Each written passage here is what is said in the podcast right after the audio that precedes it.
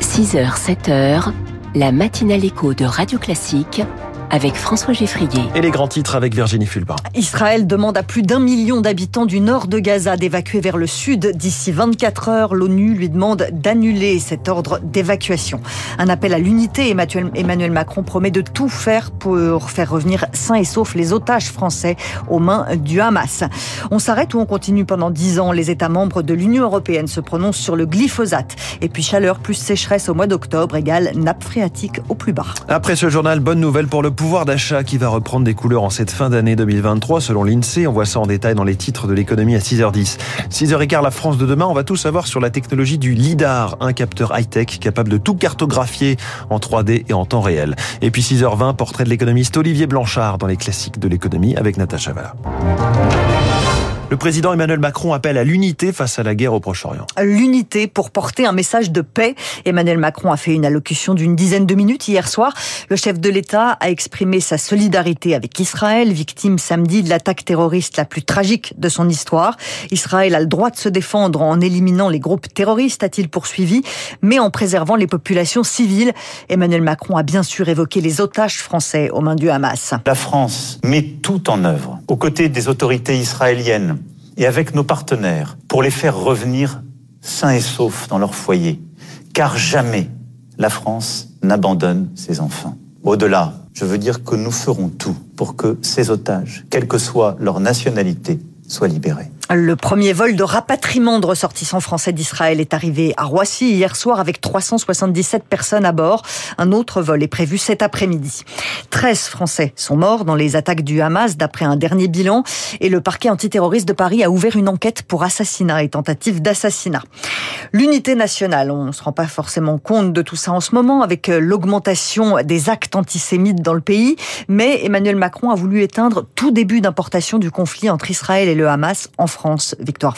Le président a puisé dans la mémoire collective du pays. Des jeunes fauchés par le terrorisme lors d'une fête, la France connaît trop bien. Une barbarie que le pays ressent dans sa chair donc, mais qui ne peut déboucher sur des aventures idéologiques, anticipe le chef de l'État. Dans ce contexte qu'il sait incandescent, il rappelle le devoir d'unité, taclant au passage et à demi-mot la France insoumise. Confondre la cause palestinienne et la justification terroriste est une faute morale, politique et stratégique. Ce sont les mots du président. Ni suspicion ni division, poursuit-il, comprenant les Français de confession juive qui redoutent l'antisémitisme comme les musulmans inquiets des amalgames. La République défend chacun, argue-t-il. Un message de concorde et d'unité pour prévenir toute importation du conflit. Plusieurs manifestations pro-palestiniennes interdites ont eu lieu quand même hier soir en France. 3000 personnes place de la République à Paris. Le gouvernement israélien demande à plus d'un million de personnes d'évacuer le nord de Gaza vers le sud d'ici 24 heures. L'ONU lui demande d'annuler cet ordre d'évacuation qui provoquerait à cette échelle et en si peu de temps des conséquences humanitaires dévastatrices. Gaza est déjà proche de la rupture. Plus de 400 000 personnes déplacées, des hôpitaux saturés et avec le d'Israël, une pénurie d'eau potable et d'électricité. On est proche de la catastrophe humanitaire, Johan Tritz. Dans l'enclave palestinienne, les conditions s'aggravent d'heure en heure, témoigne Ziad Medouk, 56 ans, professeur de français à l'université Al-Aqsa de Gaza. On prend seulement un repas pour nous, on a quelques réserves, des conserves, des pâtes, les grandes surfaces sont fermées. On a des magasins qui ouvrent une heure le matin, une heure l'après-midi. Moi, je sors deux fois par semaine pour acheter à quoi nourrir euh, ma famille. On achète l'eau potable, en bouteille. On n'a pas d'électricité, donc j'ai une batterie rechargeable qui me donne deux heures d'électricité par jour. Pour le moment, on tient pour deux, trois jours, mais après, on va voir. Les hôpitaux aussi sont au bord de la rupture. Privés d'électricité, seul celui d'Al-Shifa survit encore grâce à des générateurs, mais ne tiendra plus longtemps. Pour Louise Bichet, responsable Moyen-Orient de Médecins du Monde, la situation a atteint un point critique. Euh, les hôpitaux de, Gaza euh, disent clairement qu'ils sont euh, au-delà de la, de la saturation. Il n'y a plus d'espace, il n'y a plus de lits, de, matériel suffisant pour soigner les blessés qui arrivent. Il y a déjà des ruptures de médicaments. C'est un, un effondrement du système de santé global. C'est pourquoi l'ONU réclame d'urgence la création d'un couloir humanitaire. Mahmoud Abbas, le chef de l'autorité palestinienne, a fini par réagir. Hier, première déclaration publique depuis samedi, un communiqué dans lequel il exige la fin immédiate de l'agression contre le peuple palestinien. Les États-Unis avec Israël, sans condition. Le secrétaire d'État américain Anthony Blinken était en visite à Tel Aviv hier. Israël ne sera jamais seul tant que les États-Unis existeront. Ce sont ses mots. Anthony Blinken va maintenant se rendre au Qatar et en Arabie Saoudite. Au Congrès américain, on s'enfonce dans la crise. Le candidat républicain au poste de speaker renonce. Steve euh, Scalise jette l'éponge face à des négociations interminables et sans issue. Radio Classique 6h05, les 27 membres de l'Union européenne se prononcent sur le glyphosate aujourd'hui. L'herbicide décrié sera-t-il autorisé pour 10 ans encore? C'est ce que propose la Commission européenne. Maintenant, aux États membres de voter. Personne n'est d'accord sur ce dossier. L'Organisation mondiale de la santé a classé le glyphosate comme cancérogène probable, alors que l'Autorité européenne de sécurité des aliments dit qu'il n'y a pas de danger.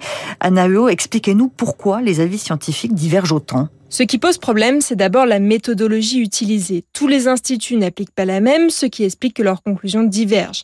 Concrètement, l'autorité européenne de sécurité des aliments, l'EFSA, retient uniquement des travaux qui respectent une réglementation très stricte.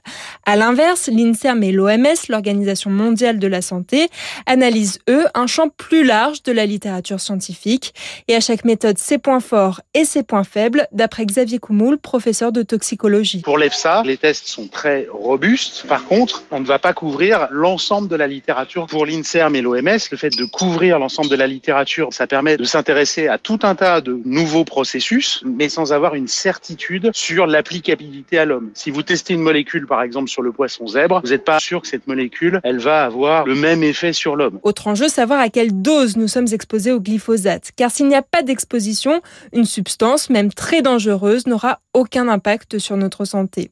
Enfin, dernière difficulté, comprendre comment réagit la molécule au contact d'autres substances, car l'effet cocktail, c'est-à-dire le mélange entre le glyphosate et d'autres composants des herbicides, pourrait, lui, avoir de graves conséquences sur notre santé. Si vous avez un problème de santé aujourd'hui, direction l'hôpital, journée de grève de médecins libéraux. Ils demandent notamment une revalorisation de 5 euros par consultation. Y aura-t-il une autoroute entre Castres et Toulouse? La 69, c'est l'autoroute qui divise d'un côté les pour, le gouvernement et le monde économique, de l'autre les contre, les scientifiques et les écologistes.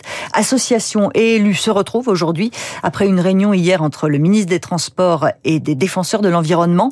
Geneviève Laferrière de France Nature Environnement a répété à Clément Beaune qu'elle voulait un moratoire sur les projets d'autoroute. Comme on a senti que le ministre était euh, pas très ouvert à l'annulation des projets, on lui a proposé de prendre un moratoire, c'est-à-dire de suspendre un certain nombre de projets, la plupart, et puis euh, de se reposer la question de l'utilité et de la mise à jour des données de trafic et de différentes données sur ces projets pour euh, voir s'ils sont encore pertinents en 2023 alors qu'ils ont été conçus pour certains dans les années 1970. Des propos recueillis par Diane Berger.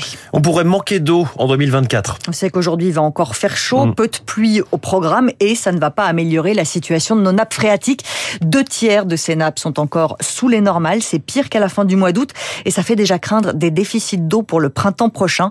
L'hydrologue Emma Azizan ne nous rassure pas vraiment. Il est tout à fait crédible qu'on puisse effectivement manquer d'eau hein, en 2024, qu'on ait une sorte de non-hiver, que l'on a connu euh, en 2022, en 2023. On peut aussi avoir une année avec de très très fortes précipitations et pour autant, eh bien, il suffit d'avoir trois semaines de canicule pour qu'on bascule à nouveau dans une sécheresse éclair. Ce n'est pas parce qu'on a plusieurs semaines et plusieurs mois de pluie que nous ne vivrons pas une sécheresse estivale parce que les températures que l'on connaît en France ces dernières années sont tellement élevées que l'on perd notre eau très très rapidement une fois gagnée. Bleu comme l'eau, bleu comme la couleur de nos maillots. Le 15 de France joue euh, dimanche face à l'Afrique du Sud en quart de finale de la Coupe du Monde. Et ce soir, c'est du foot Pays-Bas-France à Amsterdam. Une victoire et les Bleus seraient qualifiés pour l'Euro 2024. ça paraît plutôt logique pour des finalistes de Coupe du Monde quand même. C'est possible, mais les Pays-Bas, les Pays-Bas, c'est quand même une bonne équipe. Les Pays-Bas. Merci Virginie Fulpin, c'était le journal de 6h à tout à l'heure, 7h. Où est passé le pouvoir d'achat? Eh bien, il revient, rassurez-vous, dans les titres de l'économie dans un instant. Puis j'accueillerai Raoul Bravo, fondateur d'Outside, spécialiste du scanner LIDAR, avec nous dans la France de demain. Radio Classique.